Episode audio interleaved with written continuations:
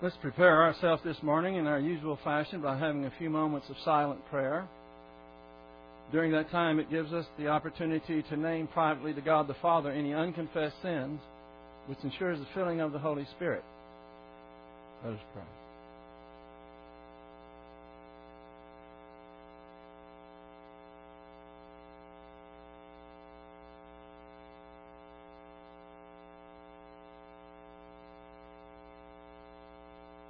Heavenly Father, we are in awe of who and what you are, the God of the universe, and yet you are still mindful of us. And you have revealed the great and mighty things for us. We pray that we will have the good sense, the positive volition, to take advantage of all the grace things that you've given us, the grace system of perception whereby we can understand the whole realm of doctrine. And we pray that you will help us to concentrate this morning for we pray it in Christ's name. Amen. Before we get into our regular study, I thought I'd say a few words about uh, Palm Sunday. I don't know if you know it or not, but that's what uh, today is. At least that's what a lot of people call it. And I thought that I would give you some background, a little bit of information on what that day is about from a biblical perspective there's a lot of misunderstanding about it. So please open your Bibles to, thank you, to Matthew 21, verse 1. Matthew 21, verse 1.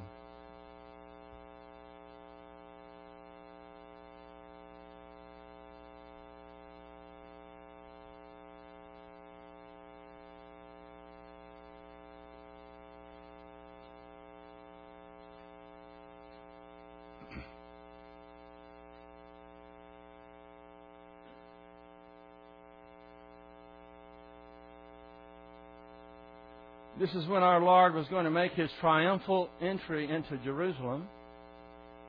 It was his grace that did this. He was giving the Jews one last opportunity to accept him as their king and their Messiah. And so we begin in verse 1 of verse 21. When they had approached Jerusalem, had come to Bethphage, to the Mount of Olives, then Jesus sent two disciples, saying to them, Go into the village opposite you, and immediately you will find a donkey tied there, and a colt with her. Untie them and bring them to me.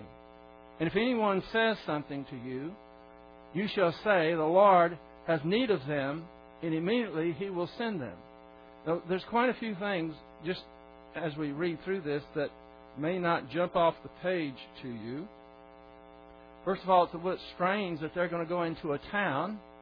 Here's a donkey and a colt next to it, next to it. And if somebody says, "Hey, what are you doing with that donkey?" They say, "My Lord had need of it," and they're going to say, "Okay." That's not normal, is it? Somebody, if, I mean, that was transportation in their day.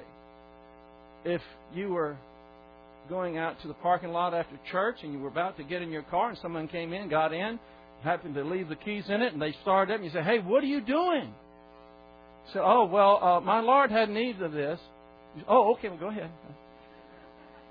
a bit unusual, isn't it? Another thing, if you don't know much about donkeys, uh, when you have a mama donkey here and a little colt, to be able to go up and lead that colt away without the mama throwing a conniption fit, probably kicking and biting and so forth. Now that's a bit strange also for a mama donkey to allow someone to take the colt and just lead it away. And that the colt would come. This is not normal. Verse 4. Now this took place that what was spoken through the prophet might be fulfilled. By the way, this was Zechariah, and the prophecy can be found in Zechariah 9 9. And then he goes on to say in verse 5 Say to the daughter of Zion, Behold, your king is coming to you, gentle and mounted on a donkey, even a colt, the foal of a beast of burden. so much of what Christ did was prophesied. Every bit of this was fulfilling prophecy. And the disciples went, this is verse 6. The disciples went and did just as Jesus directed them, brought the donkey and the colt, and laid them on their garments, laid on them their garments on which he sat, because they were wanting him to have a, a nice, uh, smooth ride. And brought the donkey and the colt, and laid their garments on, uh, laid on their garments on which he sat. And most of the multitude spread their garments in the road, and others were cutting branches from the trees and spreading them on the road. There's some other things that I think is that that are interesting. First of all, they they're not certain, but they think that uh, Christ came through the Golden Gate when he came in this time, which was the, the entrance of kings. Normally, he would go through the sheep gate, which was the entrance that they would bring the animals to be sacrificed. So he was making his triumphal entry to demonstrate who he was and giving the people the opportunity to accept him. Now, in verse 8, we see that they spread their garments in, uh, in front of the road, or over the road in front of him. And others were cutting branches from the trees and spreading them in the road. Now, this is why they call this day Palm Sunday. Now, we're not certain where, whether it was palm branches that they were uh, laying in front of Christ as he rode in, but it probably was because there's an abundance, or was an abundance, of palm trees. That's date palms. And it's not uh, out of the ordinary that they would do that. It was a custom in the uh, ancient East to cover the path of someone that was worthy of the highest honor. And we see this in 2 Kings chapter 9 verse 13 where they did the same thing for Jehu the son of Jehoshaphat. They would lay branches in front of him as he came in. But there's really more significance to these branches than that. Why branches? And why palm branches? Indeed, if they were palm branches, which I think there may have been some other branches, but I think there was palm branches also. Because if you'll turn to Revelation chapter 7, verse 9.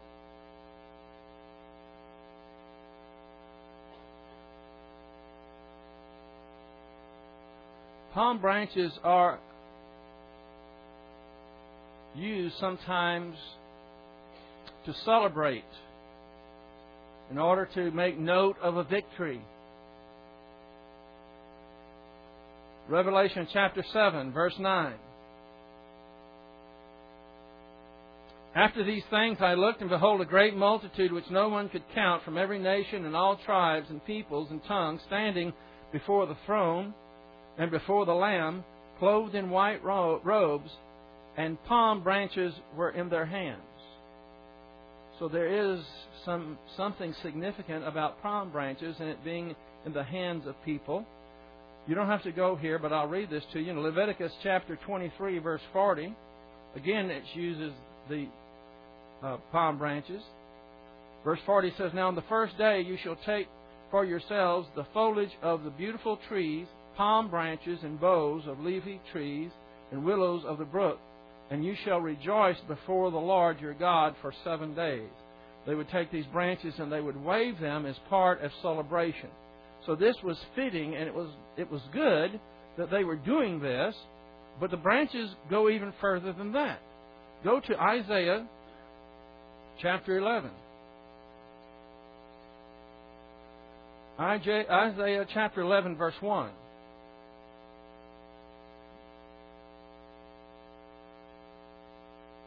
It was very important that the people recognized Jesus as the Messiah. And the Messiah had to come from the line of Jesse.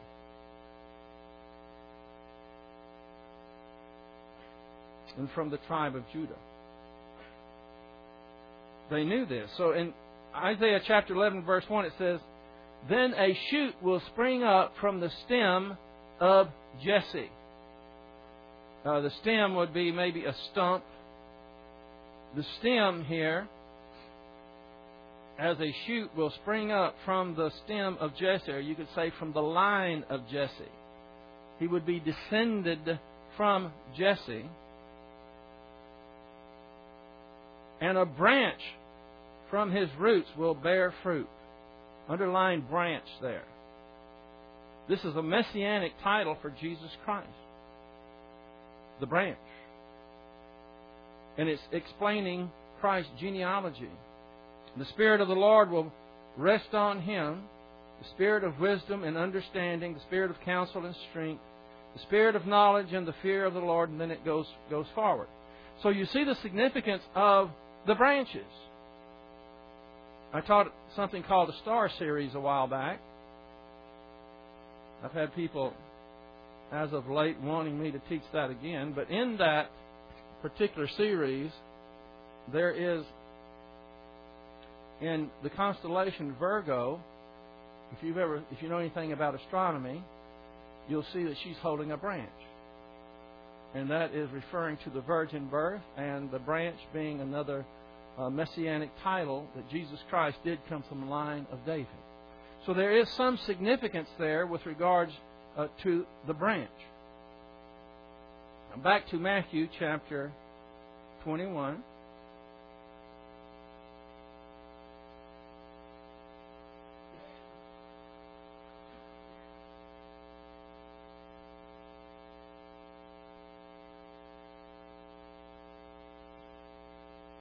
Verse 9. Matthew 21 9. The multitudes going before him and those who were following after him were crying out, saying, Hosanna to the Son of David! Blessed is he who comes in the name of the Lord! Hosanna in the highest! And when he had entered Jerusalem, all the city was stirred, saying, Who is this? The multitudes were saying, This is the prophet Jesus from Nazareth in Galilee. Well, he was much more than a prophet, wasn't he? But let's deal with this word here, Hosanna. I want you to underline that word. Keep your place here in Matthew. I want you to turn to Psalm 118.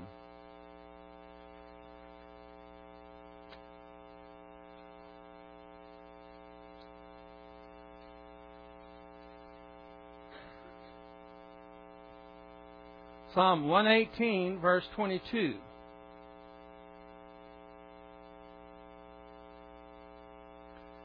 And some of you have already done this, but maybe some of you have not. I want you to take your pen and make a bracket or like a big parenthesis to the side of verse 22 and 23. I want those two to be linked. And then in your margin, put a little notation with an arrow to those two verses that says First Advent. Now, you know, the first Advent is referring to Jesus Christ being born of a virgin, becoming the God man. It's talking about his incarnation. So connect those two verses, put a little notation, First Advent. Now let's read what it says, verse 22. The stone which the builders rejected has become the chief cornerstone. Who's that talking about? Jesus Christ, isn't it? This is the Lord's doing. Now, in context, you might underline this and just put a cross there. This is symbolic of the cross. This is what He has done. He has gone to the cross and paid for the salvation of, the, of all mankind.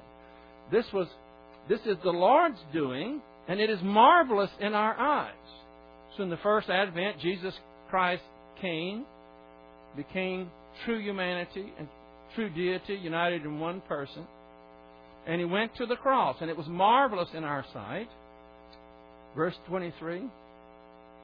Oh, that was verse 23. Okay, this is the Lord's doing, is marvelous in our sight. Now, verse 24 through 26, I want you to make another bracket. Connect those three verses. You can do it with a parenthesis. Somehow connect those verses, and then in your margin, write Second Advent.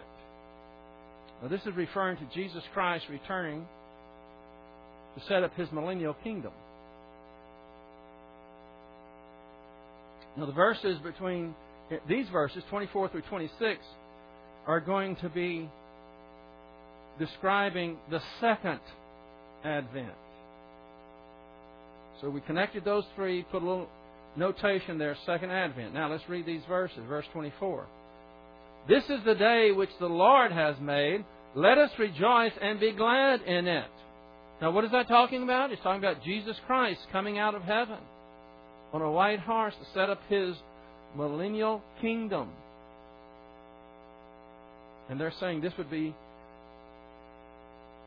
this is absolutely wonderful that he's going to do this. Let us rejoice and be glad. Verse 25. O Lord, do save, we beseech thee. O Lord, we beseech thee, do send prosperity. Now, I want you to underline the words do save. Do save. Underline those words. And I hope you have room in your margin. By the way, if you buy a Bible in the future, get one with wide margins. You need to put a lot of notations there. If you have a little these skinny margins, it's harder to do. But if you can't do it, what you can do is put a little asterisk, a little dot or something, then go somewhere on your page where you have more room and put a dot, and then you can reference the notes to it. So though, in the Hebrew, those two words, do save, is Yashana. That's Y A S H A is one word. Y A S H A. And what's significant about that word? What does that word mean, by the way? It means save. It comes from our what we know as Yeshua or Yeshua, which means Savior, which is the Lord is our Savior. Yasha, and then second word you want to put N A, na.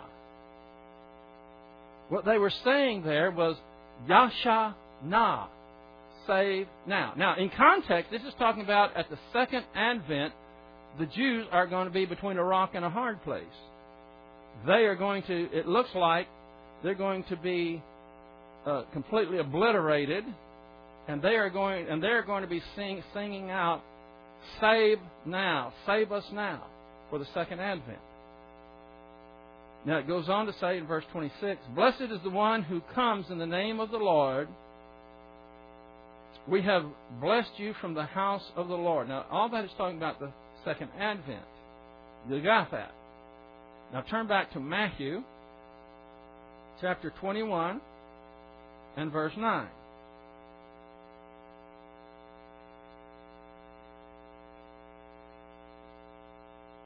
In verse 9, and the multitudes going before him and those following behind him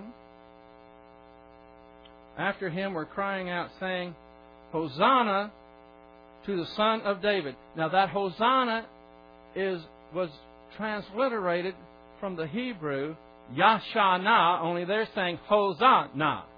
You got it? They're saying, Save us now. Were they talking about save us from our sins? No. They wanted to be saved from the tyranny of Rome. They were occupied territory.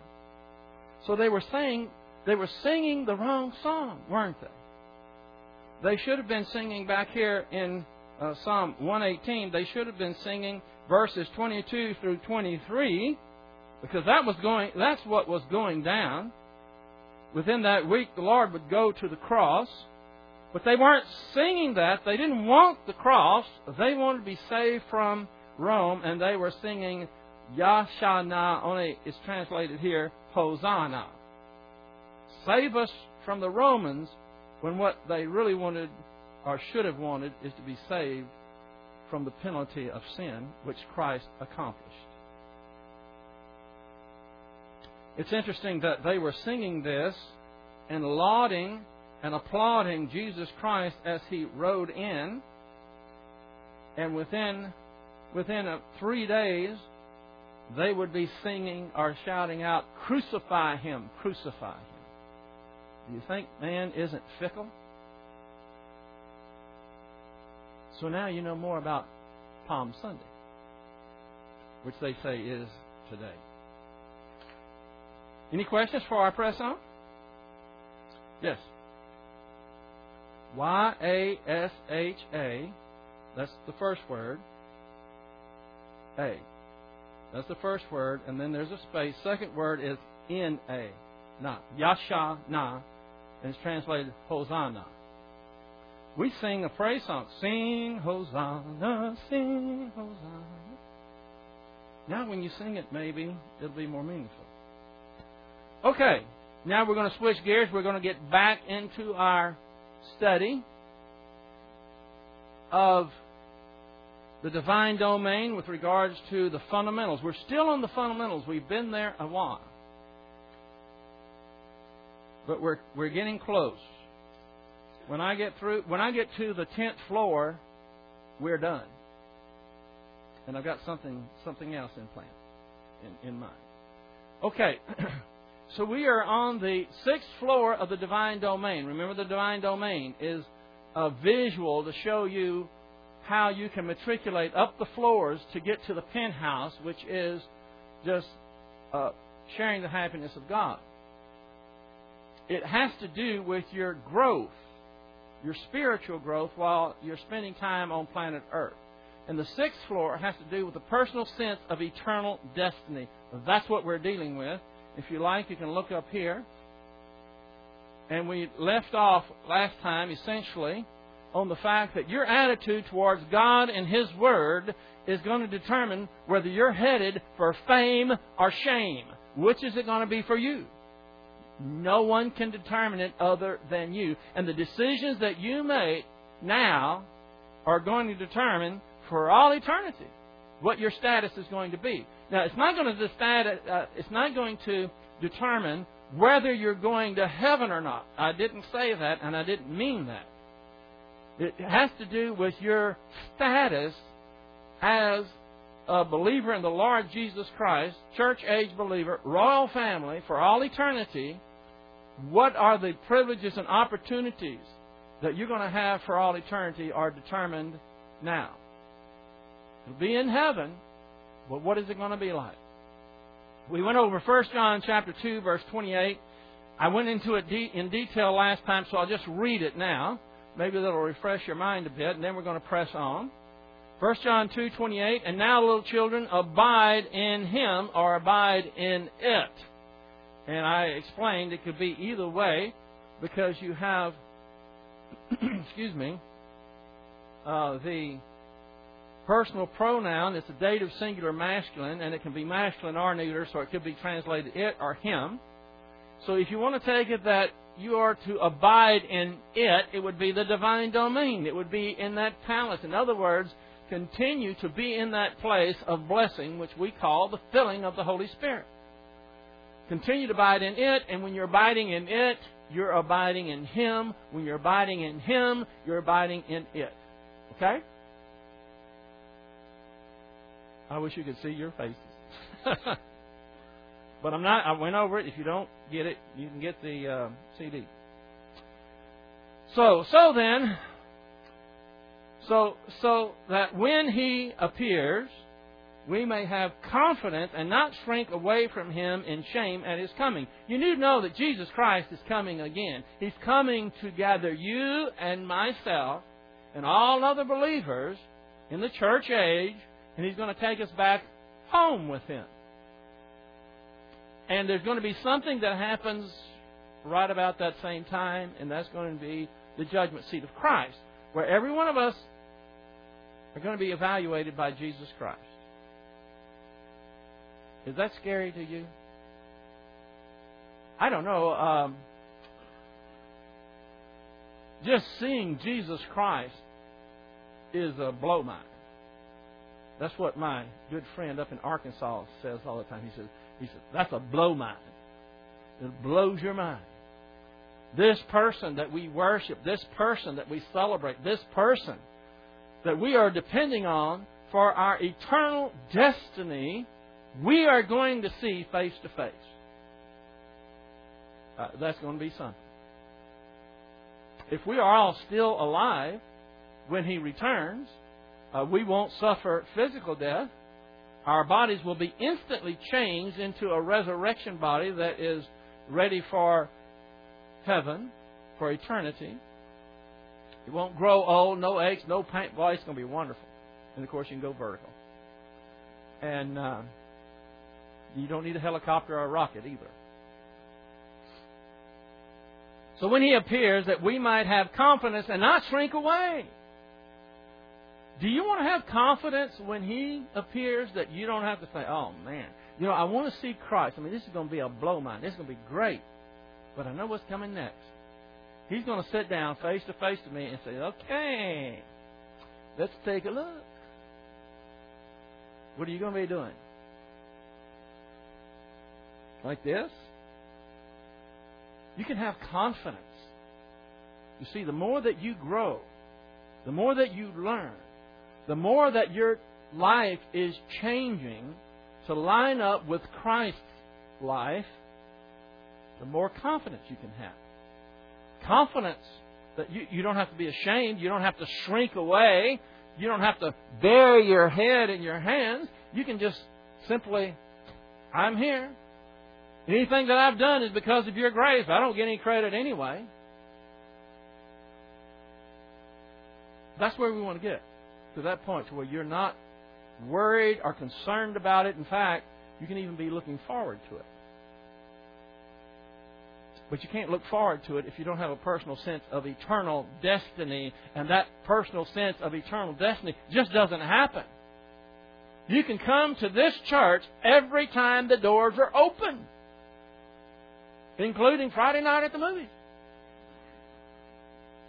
And it won't make any difference whatsoever with regards to what you're going to be thinking and what's going to take place at the judgment seat of Christ. Just being here doesn't count. It's being filled with the Holy Spirit and concentrating on the Word, hearing it, believing it, and then you can apply it. And that takes place over the long haul over the course of your life to the point to where you don't have to be afraid and shrink away. That's what's at stake. That we may have confidence and not shrink away from Him in shame. Oop, there you go. I got the escape button. I know where it is. Okay, let's go to 2 Timothy 2.15. Study to show thyself approved unto God, a workman that needeth not to be ashamed, rightly dividing the word of truth that first word there, study, is spoudazo. S P O U D A Z O. I use that as a password one time. One thing about it, if you use any of these words like uh, prosdokao or spoudazo, or you could even use elpis. I don't think that has enough letters in it though. You can use a lot of these Greek words, and you don't have to worry about somebody else having them. That's the neat thing. Anyway, spoudazo means to be diligent. It means to be hungry. It means to be aggressive.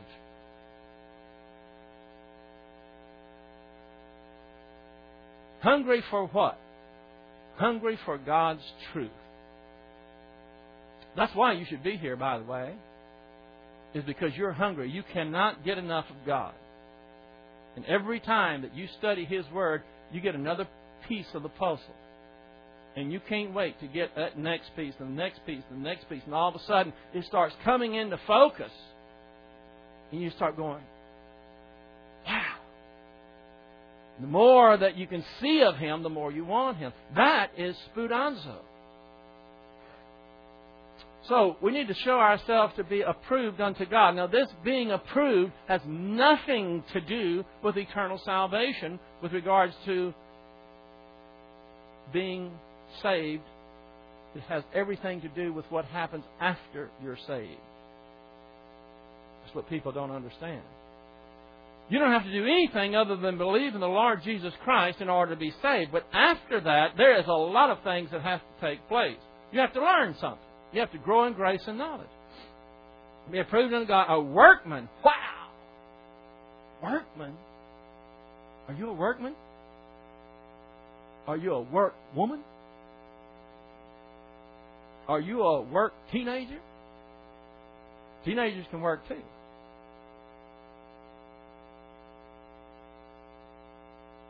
A workman produces divine good. He knows what's acceptable to God. He knows how to be filled with the Holy Spirit. When he sins, he acknowledges his sins. He's filled with the Holy Spirit. And everything that he does from that perspective is divine good. And he is a workman. Do you know right now you are working in that sense? If you're filled with the Holy Spirit and you're concentrating on this word, then it is bending and changing your mind to line up with the mind of Christ. And that's being a good workman. You're not a workman just because you come through these double doors. You're a workman when you sit down, you concentrate under the filling of the Holy Spirit. You're assimilating that information. You say, but I'm not doing anything. That's not what the work is. It's what God is doing. God is doing it. Aren't you glad? Aren't you glad you don't have to come here and every time you're going to take a test and your your whole status, everything is depending upon you and how you do on that test. If that was the case, half of you wouldn't even come back. It's happening right as I speak because the Lord is working in you and through you to produce glory for Himself. Needeth not to be ashamed. You see, if you have spoudazo and you have been producing divine good because you're a workman, the Holy Spirit is working through you, you have no reason to be ashamed. Ashamed when? Now? Well, yeah, partly. But you have no reason to be ashamed at the judgment seat of Christ when you stand before Jesus Christ. You know that every person here, I assume all of you are believers, but if you're not, I'll have a little something to say at the end. But every one of you here, right now, has the opportunity to hear those most, the greatest words from Jesus Christ. Well done, thou good and faithful servant. That can happen for you. And if he says that to you, that means for the rest of eternity, you're going to be eating prime rib. Forget pork and beans. Rightly dividing the word of truth. You see, if you're not diligent, if you don't have spoudazo, then you're not going to be able to rightly divide the word of truth, God's word. I'm glad they they had uh, that they translated this study. It can mean study, but it can also be be diligent, be eager, be hungry. But I like study because that's what we do. We study God's Word. We sit down and we meditate upon it, and we compare Scripture with Scripture, and we listen to what the hopefully the prepared pastor has for you. And it's like eating a meal, and when you're done, when you walk out of here, you ought to feel full. In fact, you ought to say, I can't take any more. That's all I can handle for today. That's what Daniel said, you know. God sent the angel Gabriel to him and was showing him what's going to happen throughout the ages. And Daniel said, I can't take it. Oh boy, he just fell down. He had to have an angel come over there, pick him up. That's so we get it in doses. We get it a here we get about an hour at a time. And then you get that, you feed on that, you meditate on it, you come back and say, okay, I got another layer of truth. Now let's get another layer. Well, that's the way it works. Philippians chapter 1, verse 19 through 20. This is Paul speaking. Paul uses this word a lot. He's look at this. He says, "For I know."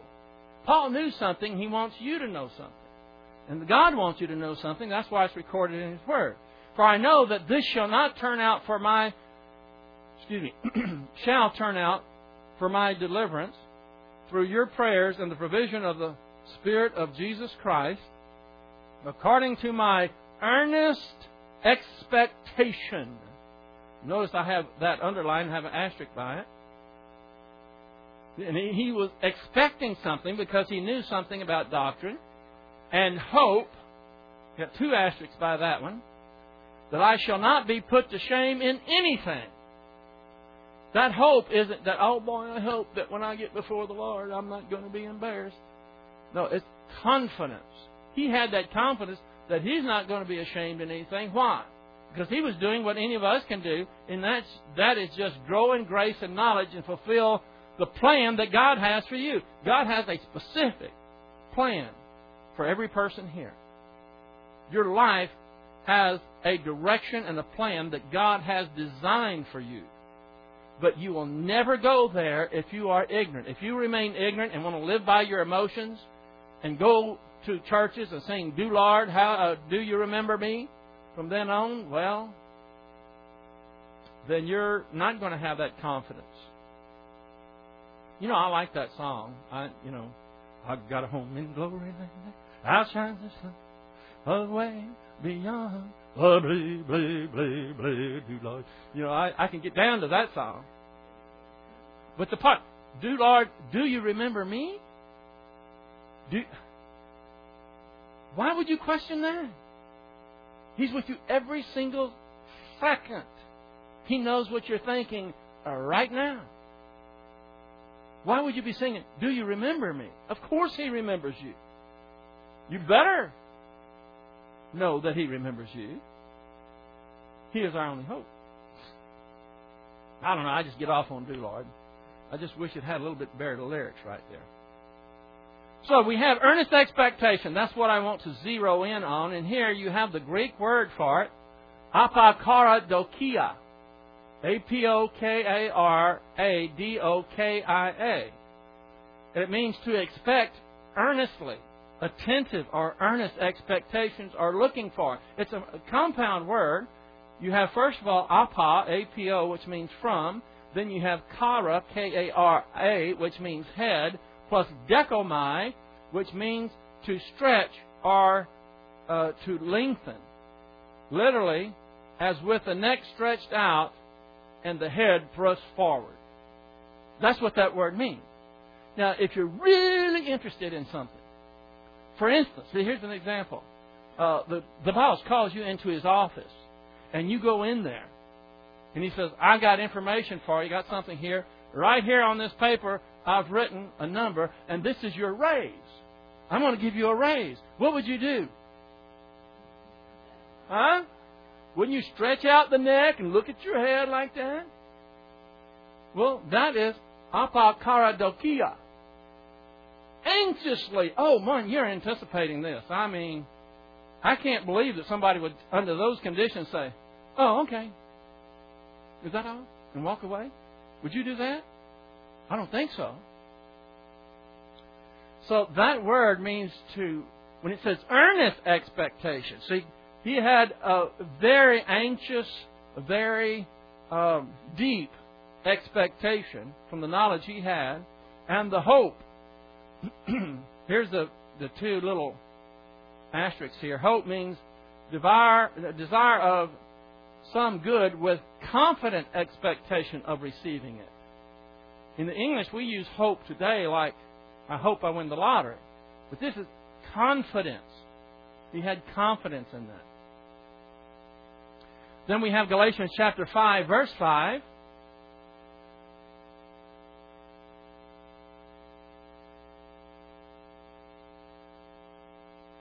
For we, through the Spirit, through the filling of the Holy Spirit, by faith, believing in God's Word, are waiting Waiting is an expression of hope. Then you have for the hope, absolute confidence of righteousness. Why don't y'all go to this verse because you need to, I need to straighten something out in this verse for you to understand perfectly clear.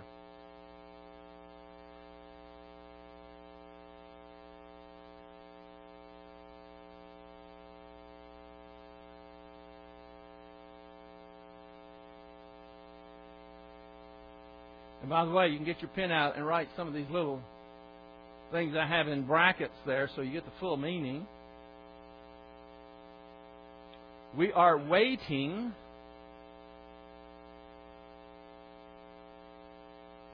for the hope, confidence of righteousness. To underline the word righteousness, this is very important. This is why I want you to go to this verse. This is not, repeat, this is not imputed righteousness from God. We don't hope for that. Why? We already have it, don't we? How do we know we have it? Where would we go in the Bible to prove that we have it? And some of you are straining already, I can see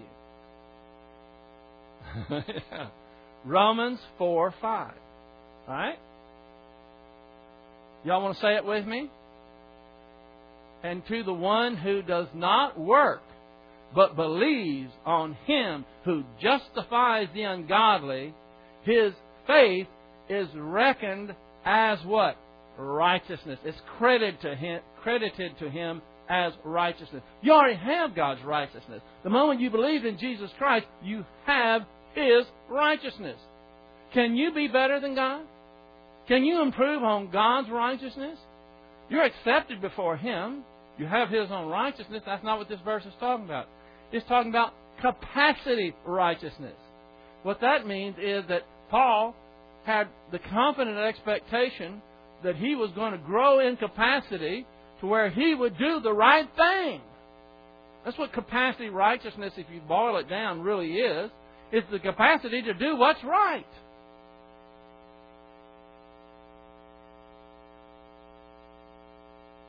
That's what the Bible is trying to teach us believers is how to get it right. And when you have enough doctrine, your soul is saturated with the Word of God, then you have capacity righteousness, meaning you have the capacity to do what is right. It doesn't matter what the circumstances are, you have divine viewpoint. And it doesn't matter whether the issue may be uh, marriage, it may be um, suing your brother. It may be a host of. It doesn't matter. You have capacity righteousness. You know what to do. You know how to do it right. But what I wanted to show you again is waiting is that confident expectation. The last time we went over these, in fact, remember I passed over all I've been doing, what I've been doing again today, in order to get to the next few things that I'm going to show you. Y'all remember that? I just was really motivated to teach what's coming next. So I just skipped over this, what I've been teaching today for the most part, and went to it. It's so great to recognize that a pastor has the authority to do that, and I don't have to go to some hierarchy and ask, is it all right if I do this?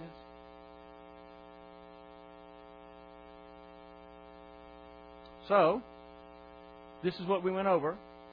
Some live in the past thinking that their best years are behind them. There's no zeal, enthusiasm, excitement, or passion or wonder in them.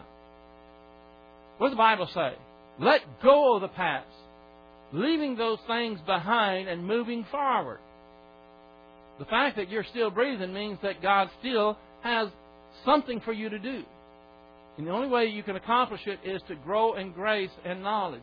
That's what He wants you to do, and apply those things. So get out of the past and start thinking about the future. Whatever you did in the past, it really doesn't matter anyway. Whether it was good or bad. Do you ever think of that? Some people are so impressed with something they did in the past, every time they meet somebody, they say, Oh, yeah, well, I won the Nobel Peace Prize. Oh, yeah, I won the gold medal in the Olympics. Oh, yeah, that's all they can think about. Get over it. And then there's other people that can't think about anything other than what they did bad in the past. Oh, I'll never be anything. You know, I've just they just dredge up the past and it haunts them all the time. Get out of it. Think about the future. That's where we're headed. Most believers live in the present. They are consumed with the details of life. They don't have time to think about the past, and they are afraid to think about the future. Have you ever run into people like that? You tell them about the judgment seat of Christ, or you even talk to them about what's going to happen after you die. Oh, I don't know. All I know is I got to go for the gusto. Well, the gusto doesn't last. And it won't carry you through the hard times either. The only reality to them is the issues that they must deal with now.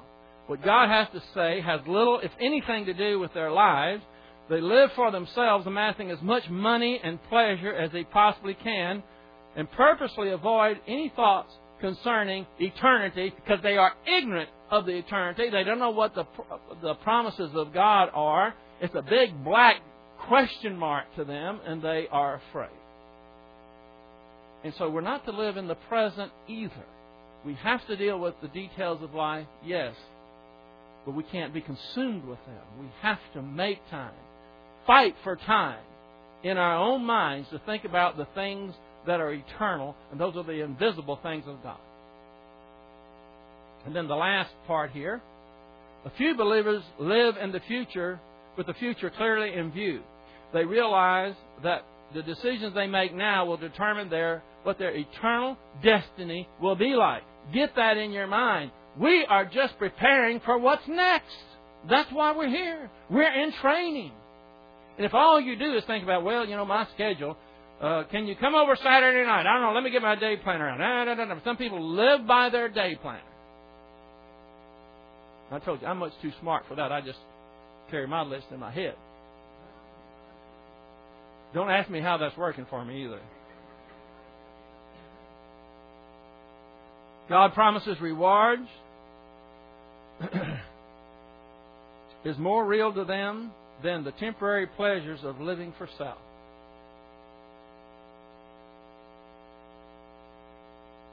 I didn't have this last time. This is this is new. There's a big difference between living a life with little or no expectations for the future and living life with a personal sense of destiny. There is a difference. The decisions that you make, your everyday decisions, will be determined by whether you're thinking in the past or the, or the now or in the future.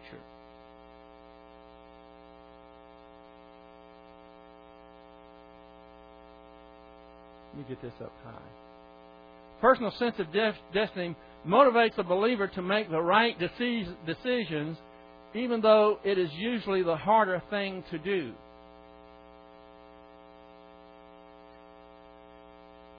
Now, you're going to make decisions the rest of the day. You'll make decisions tomorrow, the next day, and the next day, and so forth. And here's how a personal sense of destiny kicks in it's our nature to want to take the easy path, do whatever's easiest. Most of the time, doing the right thing is the harder thing to do. But if you recognize that you're in training and the decisions you make now are going to have great rewards and benefit for all eternity, it motivates you to do the right thing now. You develop capacity righteousness through the Bible. You know how to do it. You know what is the right thing to do. And then you have the motivation to do it, do that hard thing, because life isn't just about right now. Most of the time that you have hadn't even got here yet. It's yet future, and I'm not talking about this little brief little span we have on earth. I'm talking about all eternity.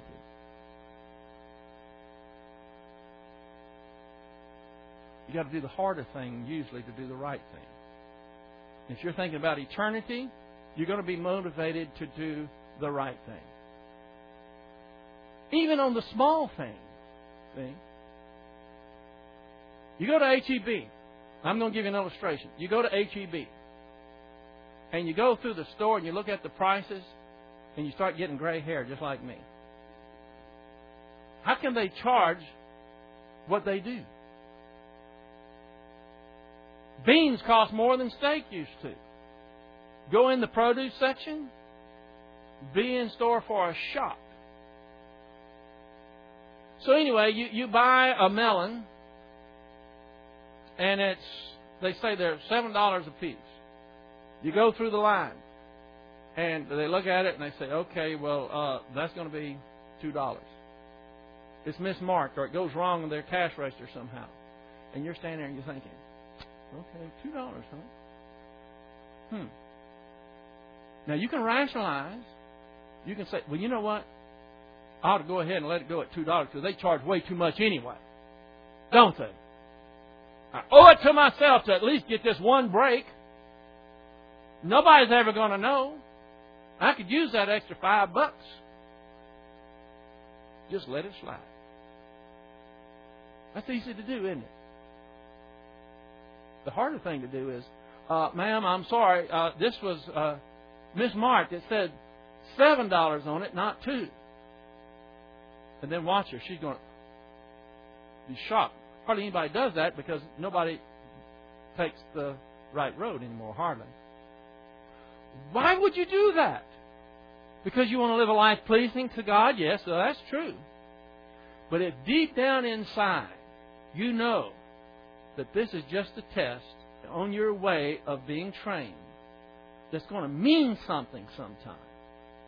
For all eternity, it's going to make a difference.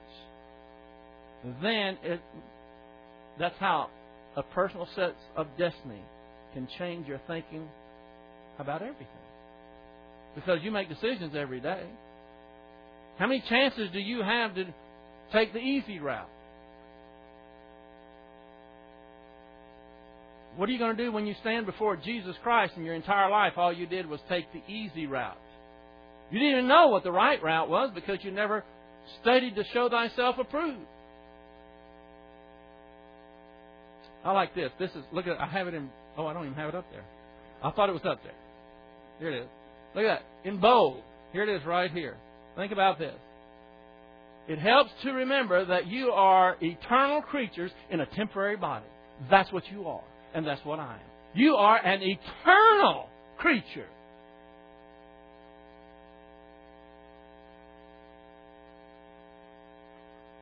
What about if there's an unbeliever here? Maybe. Are you an eternal creature? Absolutely. When God gave you soul life, it's permanent. By the way, you know what God made your soul life out of? He made your soul life out of the same thing He made the universe out of, and that's nothing. You try that. Start with nothing and come up with something. And it lasts forever. The question is, first of all, where will you spend your, your eternity? For the unbeliever, it's going to be the lake of fire. It's going to be separated from God from all eternity. For the believer, it's going to be in heaven with Him. But the next question is, how are you going to spend that eternity? Heaven is not going to be an equal opportunity employer.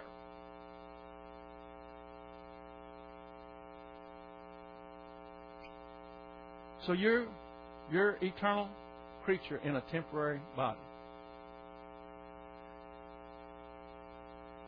Think of that. That might help you think about in terms of what you do now with a personal sense of destiny has great importance. Some people think that, well, I'm not, I don't count, I'm a nobody, nobody cares anything about me. Not true. The angels are watching, God is watching. He's got a plan for you, He wants you to execute it and you can be a hero for all eternity. Not that that's our goal. Our goal isn't that we go out and oh we can we can strut about in heaven. That's not the right attitude. But the attitude is that God has given us that opportunity, the ability to do that. Why did He do it? Because we're something? No, because it glorifies Him. The more He can bless you, not only in time, but in eternity also, the more He's glorified. And if you're a dumb bunny believer that never does anything with their spiritual life on earth, then for all eternity, even if you're in heaven, you're not going to have things that others have.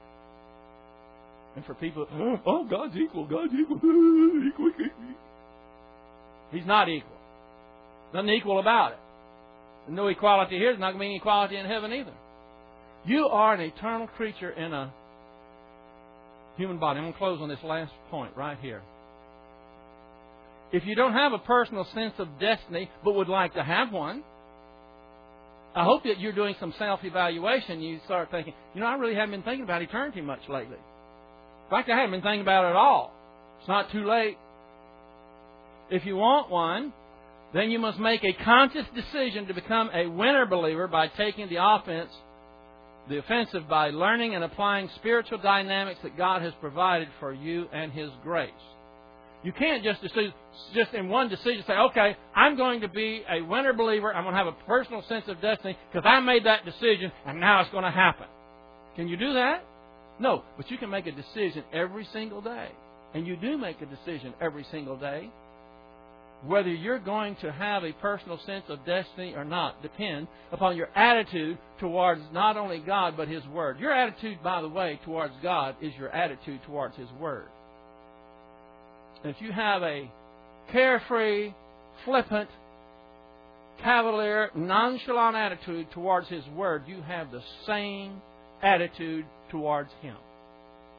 And you will stand before Jesus Christ and He's going to be asking you, What's up?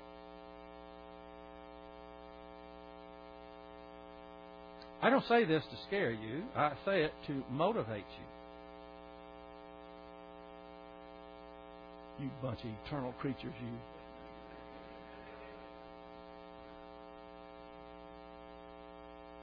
I can't wait till we all get to heaven.